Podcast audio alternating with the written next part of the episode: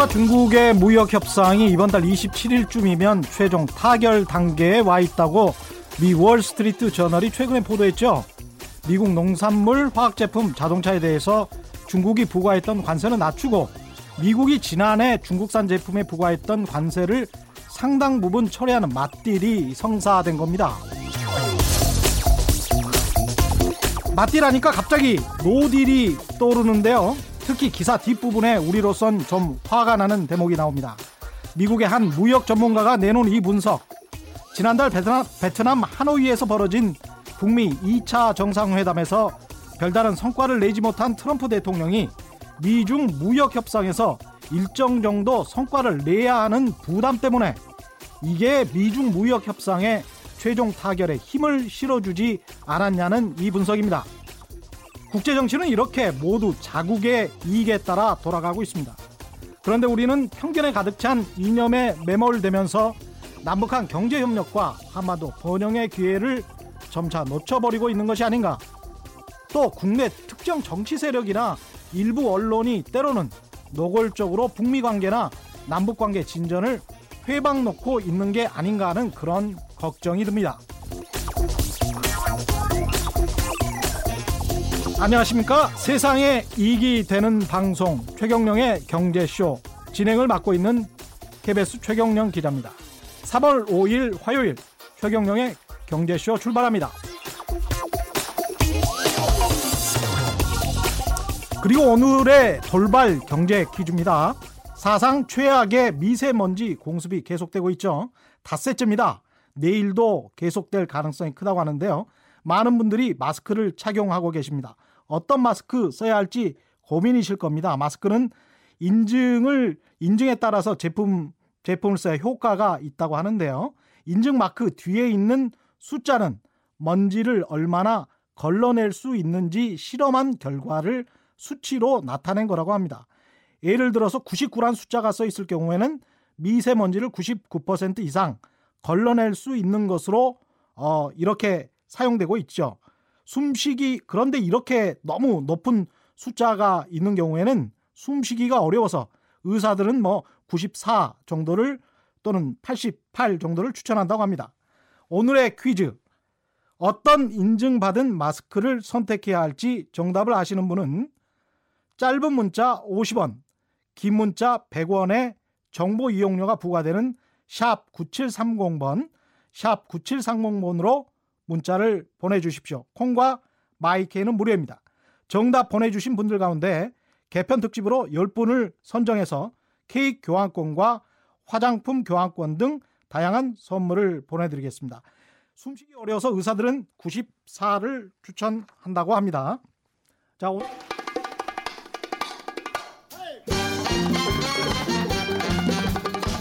유쾌한 경영시의 한국경제 오도독 최경영의 경제쇼.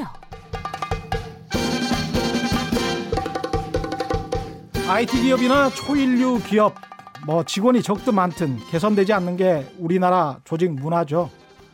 그래서 직장인이 살기 위해서 조직이 바뀌든지 아니면 직장인이 뭐 바뀌든지 둘 중에 하나를 해야 될 텐데요. 아, 그래서 마련했습니다. 조직 문화 개선 프로젝트. 오늘부터 함께 하실 김용성 피플앤 비즈니스 교수 모셨습니다. 안녕하십니까? 안녕하세요. 예, 용성님 만나서 반갑습니다. 네, 반갑습니다. 초대해 주셔서 감사합니다. 예. 이 시간에는 생생한 이제 한국의 조직 문화에 관해서 이 얘기를 나눠보고 어떤 문제가 있는지 어떻게 개선하면 좋을지 어, 이야기를 하는 시간인데요. 어, 용성님은 이에 대한 연구, 뭐 컨설팅, 기업 컨설팅도 굉장히 많이 하고 있는 거죠, 지금? 네, 그렇습니다. 제가 소속한 피플앤 비즈니스가 이 사람을 통한 경영 성과 향상이란 주제를 가지고 연구하고요. 기업 고객을 상대로 뭐 교육이나 컨설팅을 하고 있죠. 아, 그렇군요. 그러니까 사람을 통한 경영 성과. 네. 예. 오늘은 뭐 Z세대, 이게 Z세대라고 불, 불러야 예, 되는 거죠? 그렇게들 흔히 부르십니다. 예. Z세대에 대해서 이야기를 하고 싶다고 하셨는데 네. 이유가 뭔가요? 최근에 이제 정확히 말하면 작년부터 기업 교육 담당자, 인사 담당자들이 뒷목을 잡는 현상들이 계속 나타나고 있는데 인사 담당자들이면 이제 중년 그렇죠. 예. 예. 이분들 보기에 신세대들의 사고 방식, 말하고 행동하는 것을 도저히 이해할 수가 없다라고 이야기를 하는 거죠. 예, 세대 갈등이 저도 많이 봤습니다. 이런 경우. 예.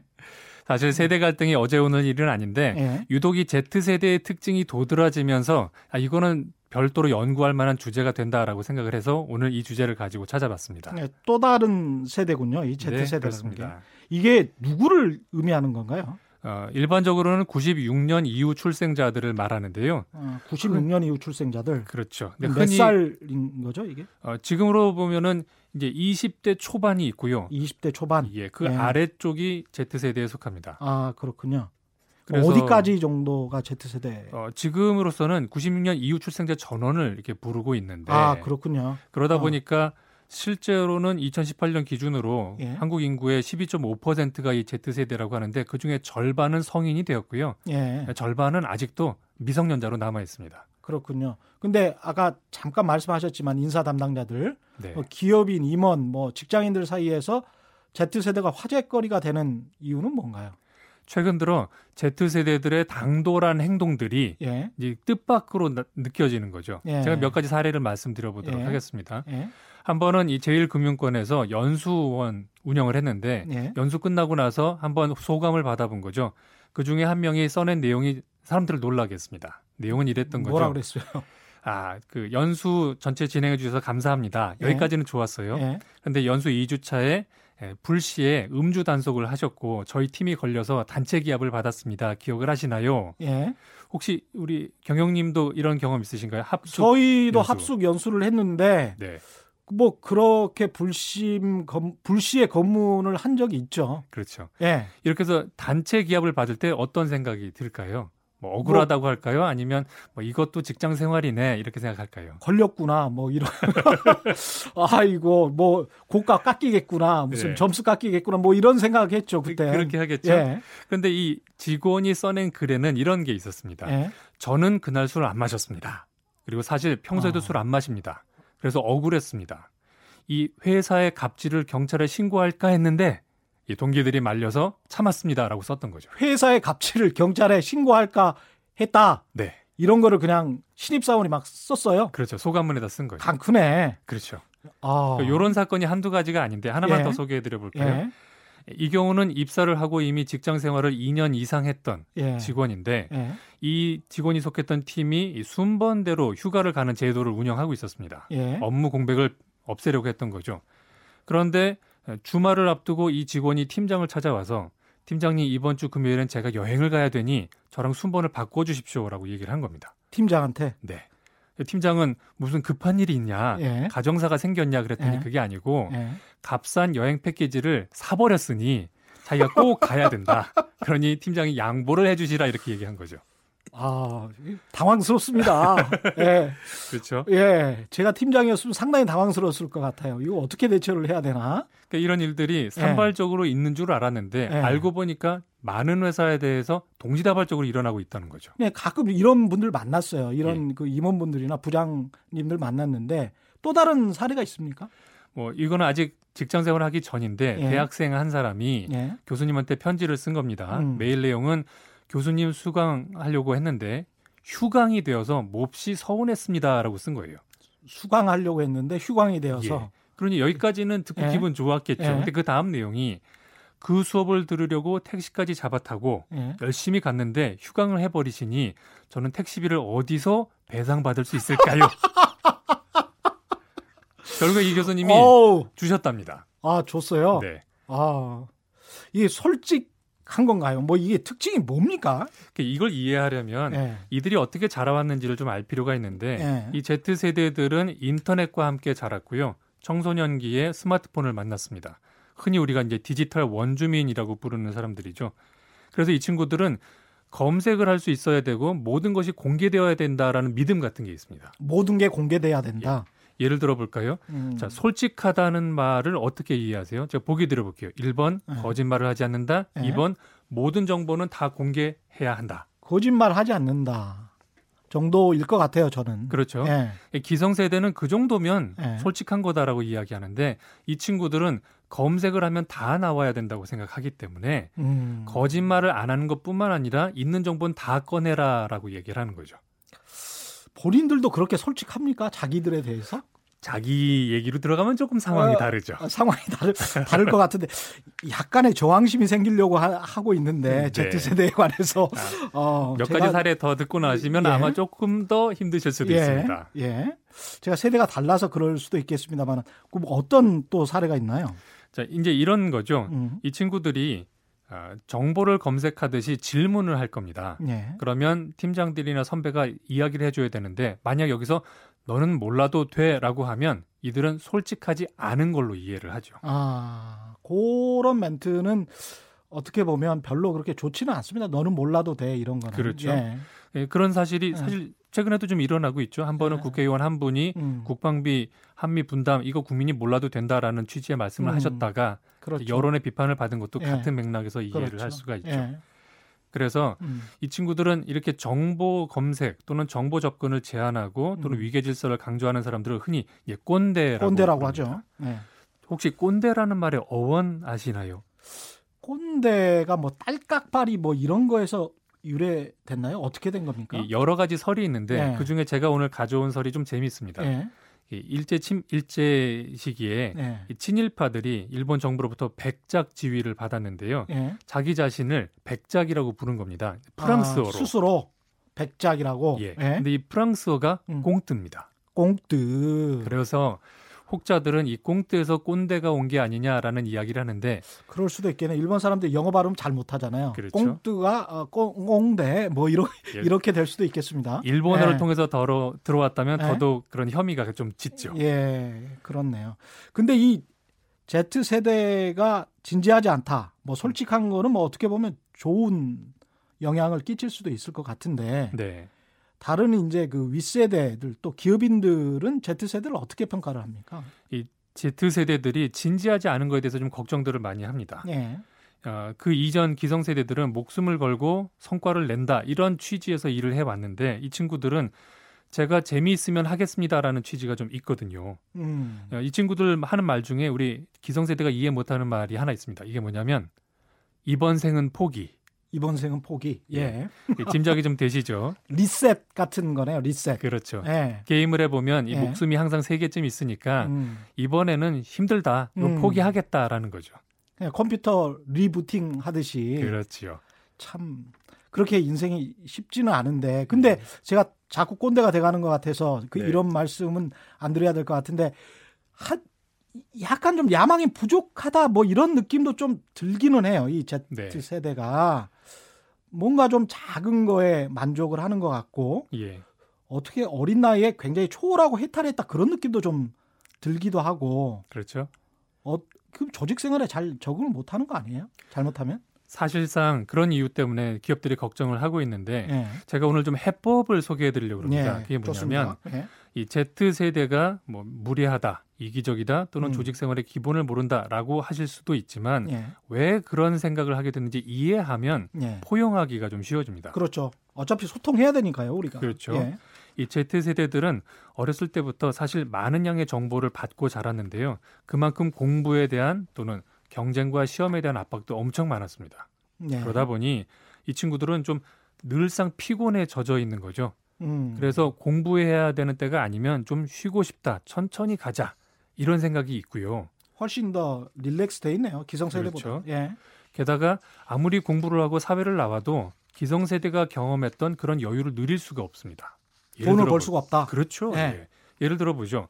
이 80년대, 90년대만 해도 경제가 고도 성장하고 있었기 때문에 취업이 좀 쉬웠죠. 예. 좀- 좀 부끄러운 얘기지만 저 졸업할 때 3.0은 안 되고도 취직했었거든요. 용성님은 참고로 서울대 컴퓨터공학과 나왔습니다. 그래서 지금도 마찬가지일 겁니다. 그거는 취업이 쉬우셨을 거예요, 아마.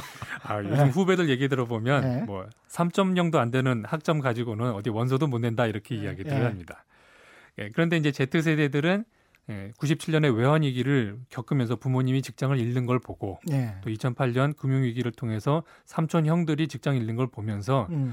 야 열심히 노력하고 평생 어, 그 회사에 충성을 해도 고용이 보장되는 건 아니구나. 그렇죠. 그럴 것 같으면 음. 왜 리스크가 많은 직장에 모든 걸 다 거나 음. 내 인생 내가 즐기면 되지 않아? 라는 생각을 하게 된 거죠. 충분히 이해합니다. 네. 예, 그런 측면. 예. 그런 거를 감안해 보면 이들에게 조금 더 음. 여유 있게 우리가 마음을 쓸 수가 있는 거죠. 음. 오늘 그 이야기 아주 재밌었습니다. 그 소통을 어떻게 할 수 있을까? 그리고 기업에서 이 Z세대와 어, Z세대에게 또 어떻게 다가가고 Z세대도 조직 문화에 어떻게 적응할 수 있을까? 좀 아이디어를 얻은 것 같습니다. 오늘 말씀 감사하고요. 지금까지 김용성 피플앤 비즈니스 교수와 함께했습니다. 고맙습니다. 감사합니다.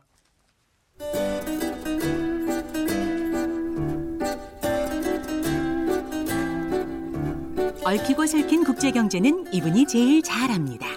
서울에서 지구를 바라보는 신환종의 세계 경제 리포트.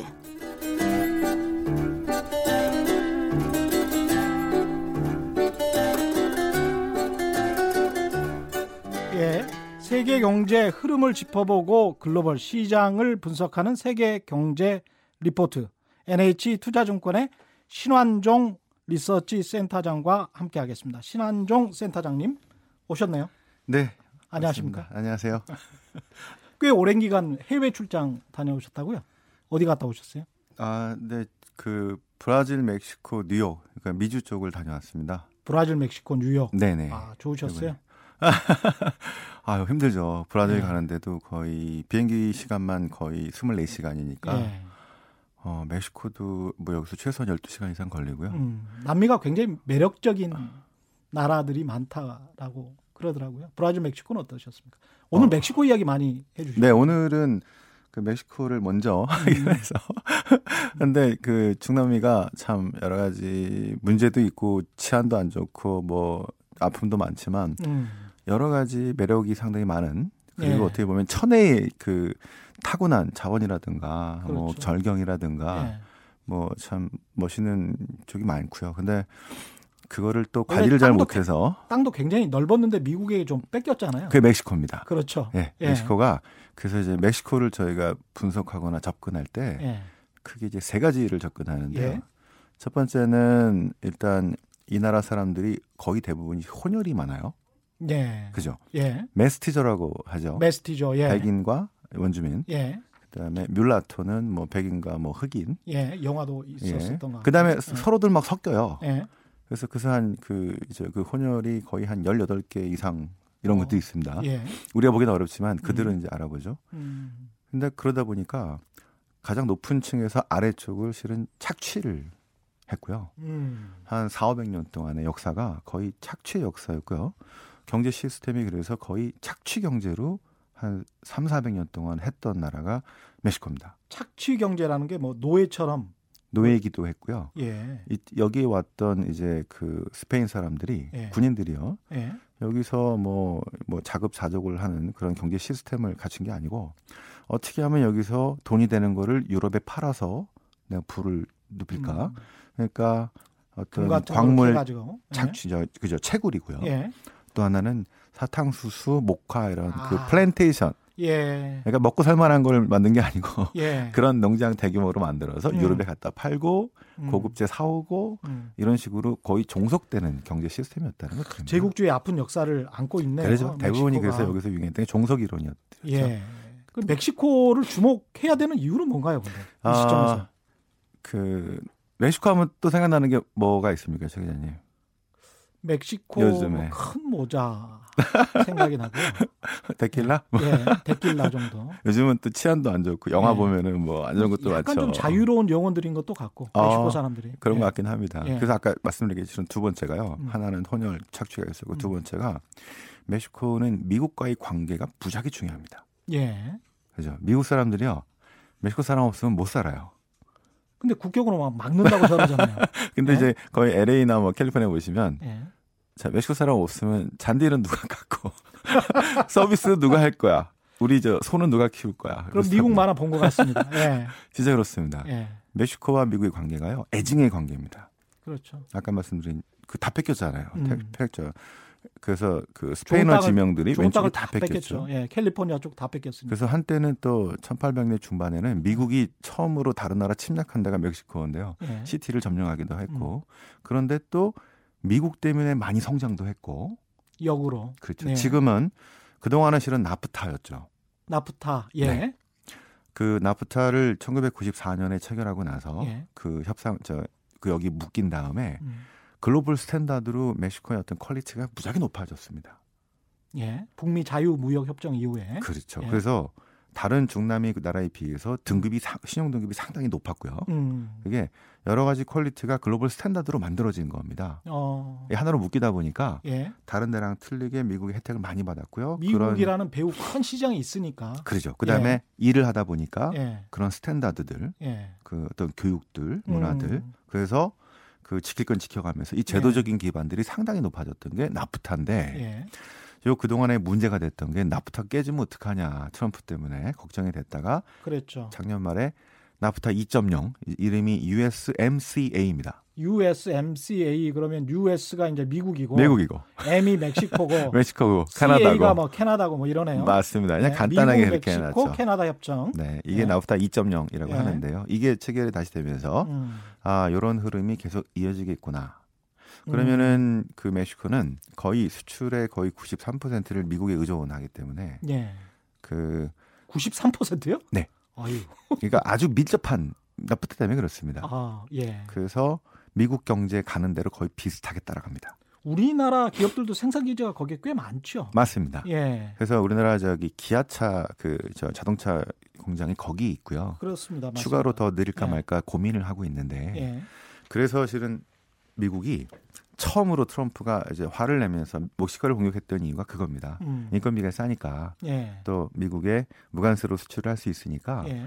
토요타, 한국의 기아차, 무슨 폭스바겐 등등등 여기다가 기지를 만들어 놓고 음. 조립한 다음에 미국으로 무관세로 팔더라고요. 그랬죠. 예. 마음에 안 드는 겁니다. 음. GM하고 포드가 어쩔 수 없이 가는 거는 오케이 예. 어느 정도. 예. 근데 딴 나라 놈들이 거기다가 만들어서 여기다가 무관세로 판다고 포함해서. 이거 안 돼. 이런 식으로 실은 예, 얘기가 맞아요. 나온 것들입니다. 예, 그걸 되게 싫어했어요. 그래서 뭐 여러 자기 나라 국민들 고용 안 된다고. 맞습니다. 예. 그래서 GM도 돌아오라고 하는데요. 음. 그래서 이제 그 협정을 다시 맺어서 여러 가지 좀뭐 그 원산지 규정을 강화해서 음. 이쪽 지역에서 북미 지역에서 만든 그 부품이 거의 그 전엔 62%인데 지금 75% 이상 올린다든가. 아, 75%까지 갔군요, 그게. 네. 예. 그러면 이제 거기다가 그 자동차 공장뿐 아니라 뭐 현대 그 뭐 위아라든가 이런 음. 저 부품 공장까지 같이 가야 되는 상황이 예. 그다음에 인건 그 최저임금 이거를 만드는 사람들의 최저임금이 음. 3달러가 아니라 한 12달러 이상으로 높아져야 된다. 예, 미국만큼 줘라. 그렇죠. 아. 그러면 미국 거 많이 쓰라 막 이런 얘기 들죠. 네, 그런 그러네. 것들을 예. 저 집어넣기 때문에 예. 이게 멕시코가 아주 저 엄청나게 좋은 협정을 했다, 협상을 했다라고 볼 수는 없겠지만 예. 요것들이 쿼터가 있고 음. 또 예외도 있고 하기 때문에 음. 그다음에 다른 지역은 더 심하게 하기 때문에 지금 예. 중국과 이제 막 유럽과 일본과 막 자동차 관세 때리고 막 하게 하겠죠. 여전히 좀 경쟁력이 있는 거네요, 그럼 멕시코가. 어, 그렇습니다. 아. 그큰 차원에서 보면은 음. 아마도 미국이 만들려고 하는 세계 무역 질서에서 음. 그 이제 카나다와 멕시코는 일단은 우리 거. 그래서 미국의 value chain 안에 들어가 있기 때문에 예. 아마도 그 가운데서 그 아웃소싱이기도 하지만 예. 어, 중요한 역할들을 차지하면서 앞으로 뭐 쭉 같이 가는 데는 큰 무리가 없을 것 같다. 멕시코는 결국 미국이나 캐나다의 value chain의 가장 하위 그렇죠. 그러니까 assembling 뭐 조립을 하거나 생산을 하는 그 정도의 역할은 꾸준히 할 수 있다. 그럼으로써 이제 경제적으로 혜택을 볼 수도 있다. 뭐 이런 말씀이신 거죠. 맞습니다. 우리는 어떻습니까? 우리 기업은 그럼 어떻게 활용을 해야 됩니까? 아까 나프타 2.0이라는 거. 근데 그래서 실은 네. 현재 현재는 기아차 그 쪽도 이제 고민을 하시고 있는 것 같긴 한데 예. 여기다 투자를 얼마나 더 늘릴 것이냐 이런 예. 것들이 USMC가 이제 그 아직 발효가 안 돼 있거든요. 음, 예. 하기로 했고 서명은 예. 했는데 예. 올해 지금 저기 좀 더 지나서 발효가 되긴 할 겁니다. 예. 그리고 한국의 관세를 어떻게 때릴지 음. 자동차 관세를 또는 저기 뺄지 유예시 없애버릴지 예. 한국하고 멕시코는 아니면은 유럽과 일본은 자동차 관세를 어떻게 부여할지가 아직 결정이 안 된 상태이기 때문에 그게 차별적으로 할 수 있습니까? 할 유럽, 수- 일본, 한국 이렇게 똑같이 있습니다. 멕시코에 공장을 두고 있는데 네, 할 수 있습니다. 그래요? 자, 정말 여기뿐 아니라 그 나라에 따라서 다른 것들이죠. 미국 정부 마음이네요. 그게 지금 트럼프 정부가 음. 중국뿐 아니라 전 세계 대상으로 하려고 하는 미국 우선주의의 어떤 핵심은 음. 판을 새로 짜게 짜겠다라는 것들인 것 같아요. 뭐냐면 이제 1980년에 레이건이 처음에 문제 삼았죠. 그래서 예. 관세를 막 때리고 시작합니다. 예. 그런데 결국 어떻게 끝나냐면은 예. 플라자 합의로 그냥 끝난 게 아니고요. 예. 15년 지나서 예. 클린턴 대통령이 음. WTO라는 새로운 무역 질서를 만들고 나서야 끝났습니다. 15년이 걸렸죠. 예. 결국 그렇게 돼야지 자기들 마음에 마- 입맛에 맞는 걸로 바뀌고 나서 끝났다는 얘기인데요. 예. 그 전에는 가트 체제에서는 금융 서비스, 법률 서비스, 농업, 지적재산권 다 없었거든요. 맞습니다. 그런 것들 다 집어넣은 겁니다. 아. 그렇게 해서 한 20년, 30년 했는데 했는데 음. 이게 미국이 유리할 줄 알았더니 중국이 유리하더라고요. 음. 그래서 지금 WTO를 약간 무용지물화 예. 개혁하지 않으면 우리 이건 나가겠다. 예. 그 아마 일곱 명의 판사 중에서 세 명이 네 명이 이미 아웃됐고 예. 실그 선임이 방해하는 미국이 방해하죠 안 되게 세 명이 남았는데 한 명이 올해 임기가 끝납니다. 일곱 명의 판사라는 거는 WTO에서 WTO 제소하는 내에 있는 그죠? 예. 예. 그러니까 이제 세 명이 남았는데 한 명이 올해 아웃되면은 예. 그 결정을 할 수가 없어요. 그러니까 유엔을 무력화시키는 거하고 비슷하게 비슷하게 합니다. WTO를 무력화시켜서 미국 그죠? 주도의 세계 경제 체제를 만들겠다는 이야기네요. 그렇습니다. 그래서 지금 양자 협상으로 가는 거죠. 그래서 나프타, 예. 그다음에 일본, 음. 중국, 그다음에 미, 유럽, 음. 자 이런 식으로 가서 아마도 이게 시간이 꽤 걸려서 음. 미국이 원하는 세계 무역 질서를 만들고 나서야 끝날 것 같다라는 상황에서 음. 그 멕시코는 일단 가장 먼저 일단 한 대 맞았고 예. 그 value chain 안에 들어가 있기 때문에 그리고 미국이랑 멕시코는 뗄래야 뗄 수가 없습니다. 바로 옆에 있기 때문에요. 어쩔 수 없는 선택. 맞습니다. 미국의 선택이 아니고 그냥 무조건 강요되는 거네. 그렇죠. 예. 그래서 뭐 어떨 때는 싸우기도 하고 했지만 상당히 유리한 점도 많은 예. 미국의 어떤 여러 가지 나- 넘쳐나는 생산 그러니까 그 전력 이런 것들을 받기도 하고요. 음. 싸게 받는 거죠. 농산물도 그렇고 덕분에 quality가 좋아 좋아지기도 하고 음. 그런 게 있는 반면 또 미국은 이번에 지금 트럼프가 막 장벽 쌓고 하는 것들이 혹시 시카리오라는 영화 보셨습니까? 시카리오 못 봤는데. 그저 나르코스 이런 거 보시면요. 예. 막 마약 밀매단이 국경을 넘어서 막 넘어오잖아요. 예. 심하게 하죠. 이게 사실 미국 내 심각한 문제가 됩니다. 문제가 뭐 문제가 되기는 하죠. 그게 예. 예. 사실은 그렇게 넘어오는 불법 이민과 이 연결이 예. 되긴 하거든요. 그렇죠. 예. 이 문제를 트럼프가 문제 삼는 겁니다. 음. 그래서 막 장벽을 세우겠다 그러죠. 예. 자, 그래서 멕시코 사람들이 좀 스마트한 게요. 예. 납타 문제, 경제 문제와 예. 그 어떤 불법 이민이라든가 예. 이런 문제를 구별시켰습니다. 구별했습니다. 구분해서 얘기했어요. 아. 자, 나프타 나프타대로 해서 이미 통과했고요. 끝났고요. 예. 그다음에 이 문제는 아마 계속 뭐라고 할 겁니다. 예. 그런데도 장벽 이제 자기가 짠 닦겠다 그러죠. 예. 자기 비용으로 하고. 그렇죠. 자. 그 국회에서 통과를 안 지켜 주니까. 그, 렇죠 이런 네. 얘기 자꾸 하면서 도발을 하는데 멕시코가 대꾸 안 해요. 아. 자, 그래서 좀 이제 굴욕스럽지만 그냥 모른 척 하는 겁니까? 네. 아. 지금 이제 맨, 맨 마지막 저기 멕시코를 보는 관점 세 가지는 그 정치인데요. 예. 이 정부가 어, 아까 이제 식민지 저 뭐야 사- 착취 경제고 착취 시스템에서 이제 독립을 18, 19세기 초반에 이제 하죠. 음. 나폴레옹이 그 저기 스페인을 점령하면서 스페인 식민지가 거의 다 독립하는 식으로 갑니다. 예. 근데 그리고 나서 한 100년 동안 지들끼리 치고받고 싸웁니다. 내전이 있었죠. 내전 또뭐 쿠데타가 계속 나고 예. 예. 그래서 20세기 초반에 이러면 안 되겠다. 음. 다 같이 묶어가지고 예. 커다란 정당을 만들어서 이 안에 좌파 우파 뭐 다 들어갑니다. 음. 그래서 72년 동안 이 정당이 적, 독점을 하죠. 이야. 장기 집권을 예. 합니다. 이, 그러니까 딱 누가 되든 6년만 한다. 음. 아, 그러니까 피해 독재는 일본 없다. 잠, 자민당 같은 네. 스타일. 예. 좌파로 갔다 우파로 예. 갔다가 자 페맥스에서 나오는 석유를 기반으로 이렇게 쭉 갔는데요. 다른 나라들은 20세기 역사가 그래서 중남미 할 것 없이 피해 어떤 저기 뭐 쿠데타나 이런 것들이 반복되는 역사 있지 않습니까? 근데 예. 멕시코만큼은 그런 게 없었어요. 음. 근데 장기 독재로 간 겁니다. 예. 그러다 보니까 점점점 문제가 생겨서 예. 80년대 채무 위기로 가죠. 아, 채무 불이행 네. 국가가 되는 거군요. 그래서 예. 그 저기 중남미 채무 위기 첫 번째 빠따가 실은 음. 저기 멕시코였죠. 예. 그다음에 80년 이후에 이제 90년부터 이제 아르헨티나. 바뀌는데 예. 이 장기 저 제도 혁명당의 장기 독재를 끝내고 음. 이제 우파로 잠깐 바뀌었다가 음. 요번에 오브라도 대통령이 취임한 게 음. 거의 100년 만에 야당으로 거의 처음 제도 혁명당은 참 많이 들어본 네, 이름인데 72년 동안 했다가 예. 거기서 나왔던 분파로 이번 넘어갔다가 그러면 이게 진보 정부의 이 당의 이름 첫? 번째입니다. 예. 지금 모레나당이긴 모레나당. 한데요. 예. 예. 근데 이분이 그래서 집권을 했는데 음. 그 동안의 적폐가 얼마나 쌓였겠습니까? 그렇네요. 그래서 지금 이분이 지금 그 멕시코 시티 시장도 역임을 했고 하니까 행정력은 있는데요. 예. 일단 그 동안에 우파 정부가 시장 친화적 개혁을 잘하긴 했었는데 뭐 여러 가지 문제 때문에 실각은 했습니다만 지금 좌파 정부가 처음으로 잡았는데 그동안에 적폐 청산할 것도 꽤 있고 예. 이런 식입니다. 칼로스 슬림이라는 그 음. 아메리칸 텔레콤이라는 회사의 저기 소유주가 예. 세계 부호 넘버 원이었던 때가 있습니다. 아, 예. 맞습니다. 이, 기억납니다. 이 게 말이 예. 안 되는 거죠. 예. 이 조그만 나라에서 무슨 세계 1위가 나옵니까? 예. 그 뒤로 이제. 예, 그 뒤로 이제 뭐 바뀌었는데요. 예.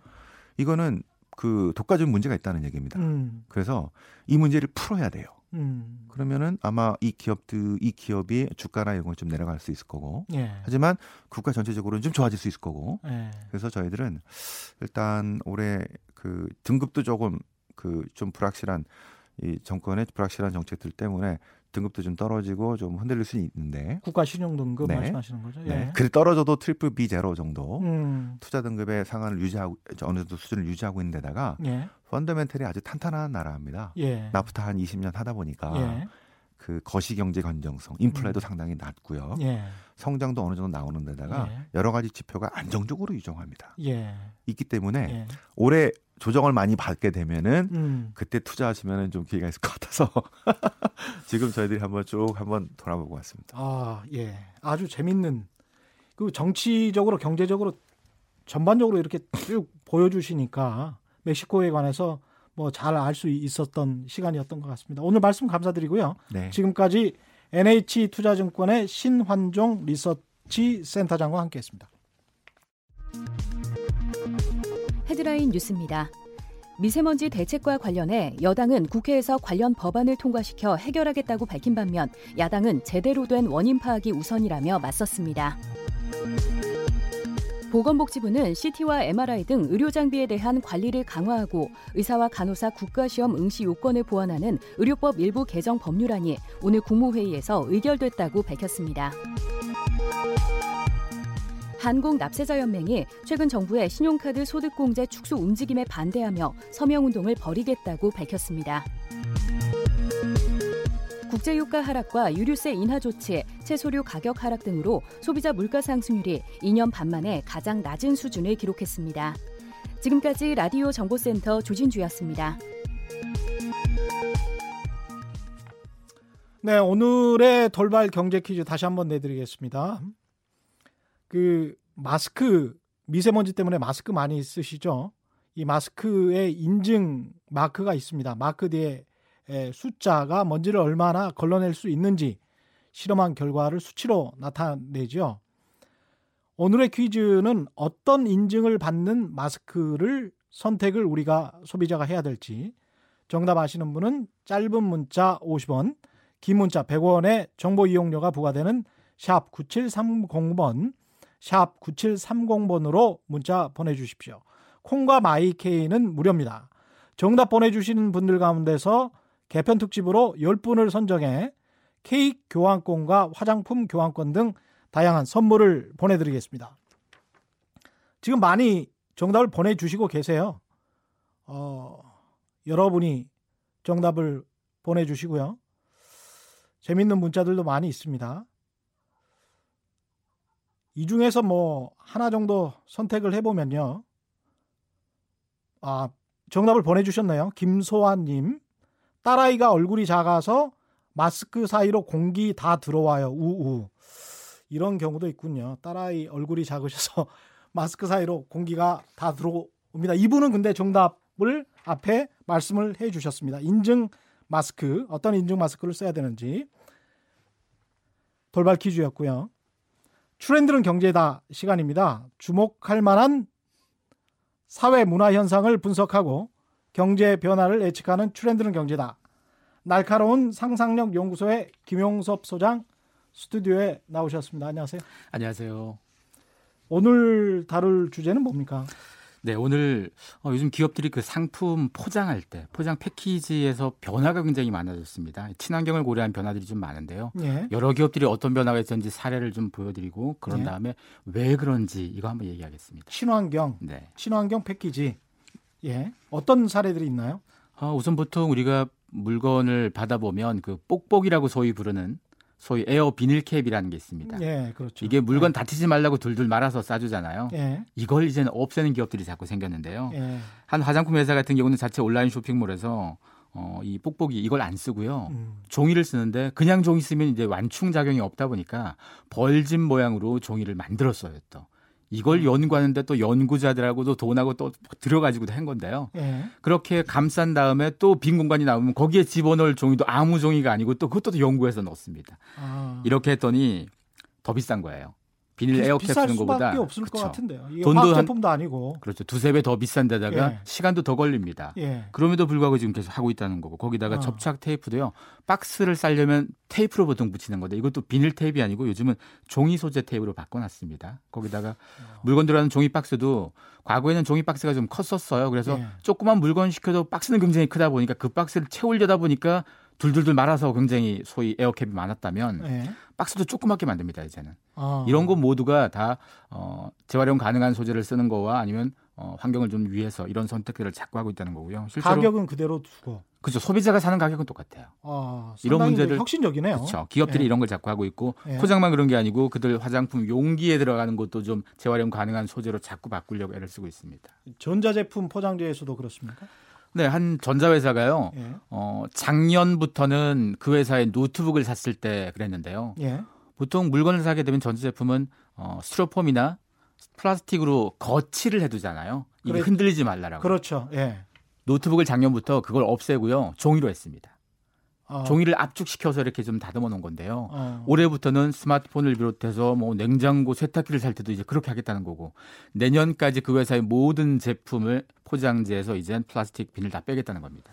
어떻게 보면 제품 보호도 너무 과잉으로 했다라는 생각도 들기는 하더라고요. 아 근데 사실 이들이 이렇게 선택한 이유가요. 예. 제품은 과잉으로 보호한다 치더라도 조금이라도 흠나거나 상처가 나면 이것도 바꿔줘야 되는 문제가 생겨서 맞습니다. 할 때는 과하게 하는 게 좋은데 예. 이제까지 방법에서 플라스틱이 제일 싸고 제일 안전한 방법이었었어요.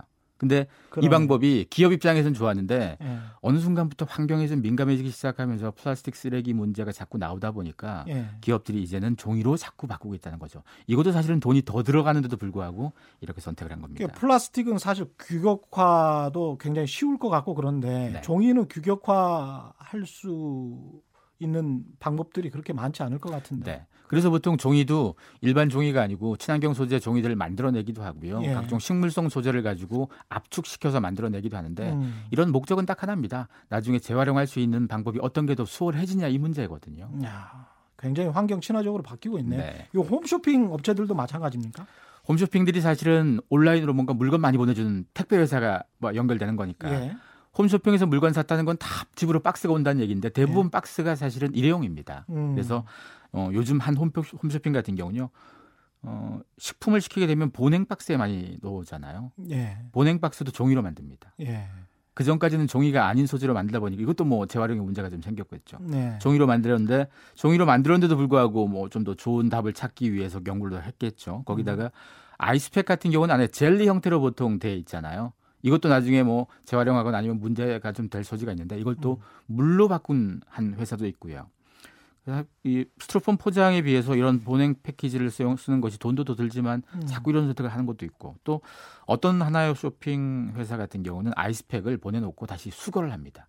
아이스팩을 버려놓고 아이스팩을 보통 우리 집에 보내주면 예. 이거 집에다 아이스팩 잔뜩 쌓이잖아요. 냉동실- 물건 살 때마다 보- 쌓이는 보통 거니까. 냉동실에 넣어놓죠. 근데 예. 보통 쌓여도 그거 뭐 사실 쓸데도 없는 거고 예, 싹 사실은 쓸데가 없더라고요. 그게. 이걸 수거해 갑니다. 아. 무료로 수거해 가는데요. 예. 올한 해 동안 100만 개를 수거하는 걸 목표로 세웠는데 야. 첫 수거 시작하자마자 사람들이 굉장히 반응이 좋았습니다. 그리고 아, 또 다른 회사 같은 경우는 일반 기존 아이스팩보다 한 27% 가량 단가가 더 비싼 친환경 아이스팩으로 바꿔놨는데요. 예. 이걸 올해 더 많이 바꾸겠다는 겁니다. 이게 우- 우리나라가 이게 처음 시도한 겁니까 아니면 해외에서 좀 배워온 건가요? 이러면? 사실은 해외에서는 이런 문제를 더 빨리 시도했었습니다. 그랬을 것 같아요. 네. 예. 우리 소비자가 그렇게까지 환경에 민감하지 않았어서 기업들이 그렇게 애쓰지 않았었다면 예. 이제 좀 많이 바뀌는 거죠. 음. 해외 사례를 좀 소개를 좀 해주십시오. 네, 핀란드의 한 회사 같은 경우는요 예. 택배용 패키지를 다회용으로 바, 바꿔놨어요. 음. 보통 우리가 일회용이니까 한 번 쓰고 버려지는 것들이 굉장히 많다면 이들은 예. 한번 쓴 다음에 그 물건만 꺼내고 패키지를 우체통에 넣으면 다시 반납이 됩니다. 어. 이게 수거가 돼서 한 20번쯤 쓰겠다는 겁니다. 이렇게 해서 자원을 좀 더 절감시키자라는 측면에서 했는데 예. 이렇게 하면 소비자 입장에서는 우체통에 집어넣으러 가는 게 번거롭고 귀찮을 수 있잖아요. 예. 기성세대 소비자는 이게 귀찮다고 싫어했는데 음. 밀레니얼 세대나 Z세대라는 소비자들은 이걸 동참하고 있어요. 음. 왜냐하면 그들은 커피 먹으러 갈 때도 텀블러 들고 가는 사람 많거든요. 그러네. 번거롭지만 이 정도는 충분히 해줄 수 있다는 건 거죠. 예. 이 이렇게 되면 포장재를 좀 전문적으로 연구해서 뭐 이걸 가지고 돈을 벌 수도 있겠다. 뭐 이런 생각도 그렇죠. 들겠습니다. 사실은 포장 전문주라는 기업들은 원래 그게 업이 되는 건데요. 예. 그거 말고도 국내 한 식품회사 같은 경우는 식품회사는 포장은 업은 아니었습니다. 그렇죠. 근데 식품 회사가 포장에 굉장히 공들이려고 연구소도 만들어 놓고요. 예. 그리고 포장을 할 때 처음에 물건 만들 때부터 어떤 물건을 개발할 때부터 포장부터 시작하는 건 거예요. 그러네요. 보통은 물건 다 개발한 다음에 포장이 나중에 들어갔다면 예. 포장을 같이 시작한다는 측면. 예. 어찌 보면 그만큼 포장이 중요해졌다는 의미가 되는 거고 여기서 가장 큰 관건은 다 환경 문제입니다. 그래서 어, 폐기할 때 어떻게 폐기를 잘 할 수 있느냐를 따지기 시작했어요 이제는. 예. 과거에는 그런 거 안 따지고 그냥 예. 얼마나 잘 팔 건가만 궁리했다면 궁리하는 포인트가 좀 많이 바뀌고 그리고 폐기했을 때도 미생물로 분해가 얼마나 되느냐를 또 신경 쓰기 시작했다는 거죠. 음. 이게 기업이 결국 그 환경 친화적으로 관점을 바뀐 바꾼 이유가 네, 소비자들 때문이죠. 네 그렇습니다. 예. 우리가 사실 오해하면 안 되는 게요. 아 기업이 착해졌구나 이렇게 생각하면 안 됩니다. 이건 착한 거와 전혀 상관없이 예. 과거에는 이런 거 안 해줘도 물건 잘 팔았습니다. 예. 그리고 플라스틱 쓰는 게 더 값싸고 뭐 돈 벌기 좋았었습니다. 음. 근데 어느 순간부터 소비자가 환경적인 것이 이제는 중요하다고 생각하다 보니까 이걸 신경 안 쓰면 장사를 못하게 생긴 거예요. 음. 그러다 보니까 바뀐 건 거지. 음. 엄밀히 따지면 소비자의 진화가 변화시킨 기업인 건 거지. 음. 기업이 착해서 뭔가 한 것처럼 우리가 오해하면 절대 안 된다는 건 거죠. 그러니까 소비자가 진화를 했는데 특별하게 이런 그 진화한 세대가 있습니까? 네. 따로? 가장 큰 세대가 밀레니얼 세대고 예. 그다음 Z 세대가 되는데요. 예. Z 세대는 보통 10대에서 20대 초반 얘기하고 밀레니얼 세대 세대는 아까 이야기했었는데. 네네. 그래서 그들은 사실 하- 중고등학생도 많고 대학생도 많습니다. 아. 학생들입니다. 그리고 어, 직장인들은 사실 밀레니얼 세대가 많습니다. 예. 지금 갓 들어간 사람들부터 뭐 한 대리급까지가 보통 밀레니얼 세대가 많은데요. 음. 이 사람들은 기성세대보다 환경이 굉장히 중요하다는 걸 몸으로 느꼈습니다. 음. 왜냐하면 오늘 같은 날도 미세먼지 엄청나잖아요. 그렇죠. 이런 시대를 그들은 태어났더니 이런 거예요. 아. 기성세대들은 어릴 적에 좋은 환경 많이 겪어봤잖아요. 그래서 공기 좋은 거 많이 알고 아까 Z 세대가 96년 이후 출생자들이라고 네네. 했으니까 그러네요. 그러니까 그들 입장에선 어. 더 절감하는 거예요. 그리고 그들이 우리보단 살 날이 더 많잖아요. 음. 우리가 살 미래인데 이걸 기성세대가 이렇게 망쳐놔서 어려워졌다고 생각하는 거예요. 환경 문제를. 예. 그래서 그들이 직접 이런 문제를 해결하자고 나서는 게 예. 요즘 전 세계적으로도요. 어, 선진국에서 10대들 청소년들이 학교 안 가고 파업하고 학교 음. 파업하고 음. 시위를 자주 하거든요. 아 그래요? 호주, 뭐 영국, 네덜란드 다 해요. 아. 주기적으로 하는데 시위의 이유가 뭐냐? 다 어, 환경 대책 촉구하는 거였었어요. 야. 지금 10대들이 보통 10대가 아니거든요. 예. 이런 사람들 입장에선 환경이 민감할 수밖에 없고 이런 거 안 지키는 기업의 물건은 절대 안 사주겠다는 마음을 가지는 거니까 우리도 그렇습니까? 우리나라도? 우리나라도 아직 우리의 Z 세대는 학생들이 많잖아요. 예. 중고등학생, 대학생들이 공부만 하느라고 바빠가지고 좀 예. 못하는 거고요.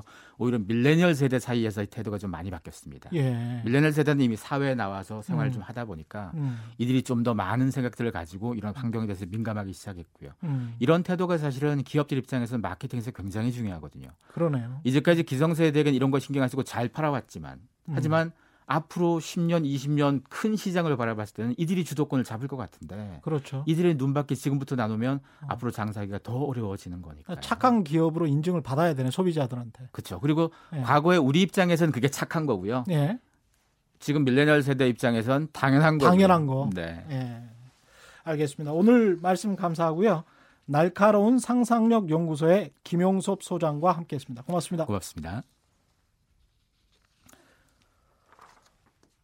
오늘의 돌발 경제 퀴즈 정답 말씀드릴게요. 오늘의 돌발 경제 퀴즈 정답은 KF입니다. 예. 아, 오늘도 많은 분들이 문자를 보내주셨는데요. KF 코리아 필터 아, K72땡땡땡님께서 최경령을 들을 것이냐, 정세진을 들을 것이냐, 이것이 문제로다. 오늘은 최경령 피기요 하셨는데요. 제가 조언을 드린다면 생방송은 최경령의 경제쇼와 함께 하시고요. 정세진의 노래의 날개 위에는 다시 듣기 노래니까 다시 듣기로 함께 해주십시오. 당첨자는 홈페이지에서 확인하실 수 있고요. 당첨자분들께는 제작진에서 직접 연락드리겠습니다. 오늘도 함께 해주셔서 감사드립니다. 최경령의 경제쇼였습니다. 안녕히 계십시오.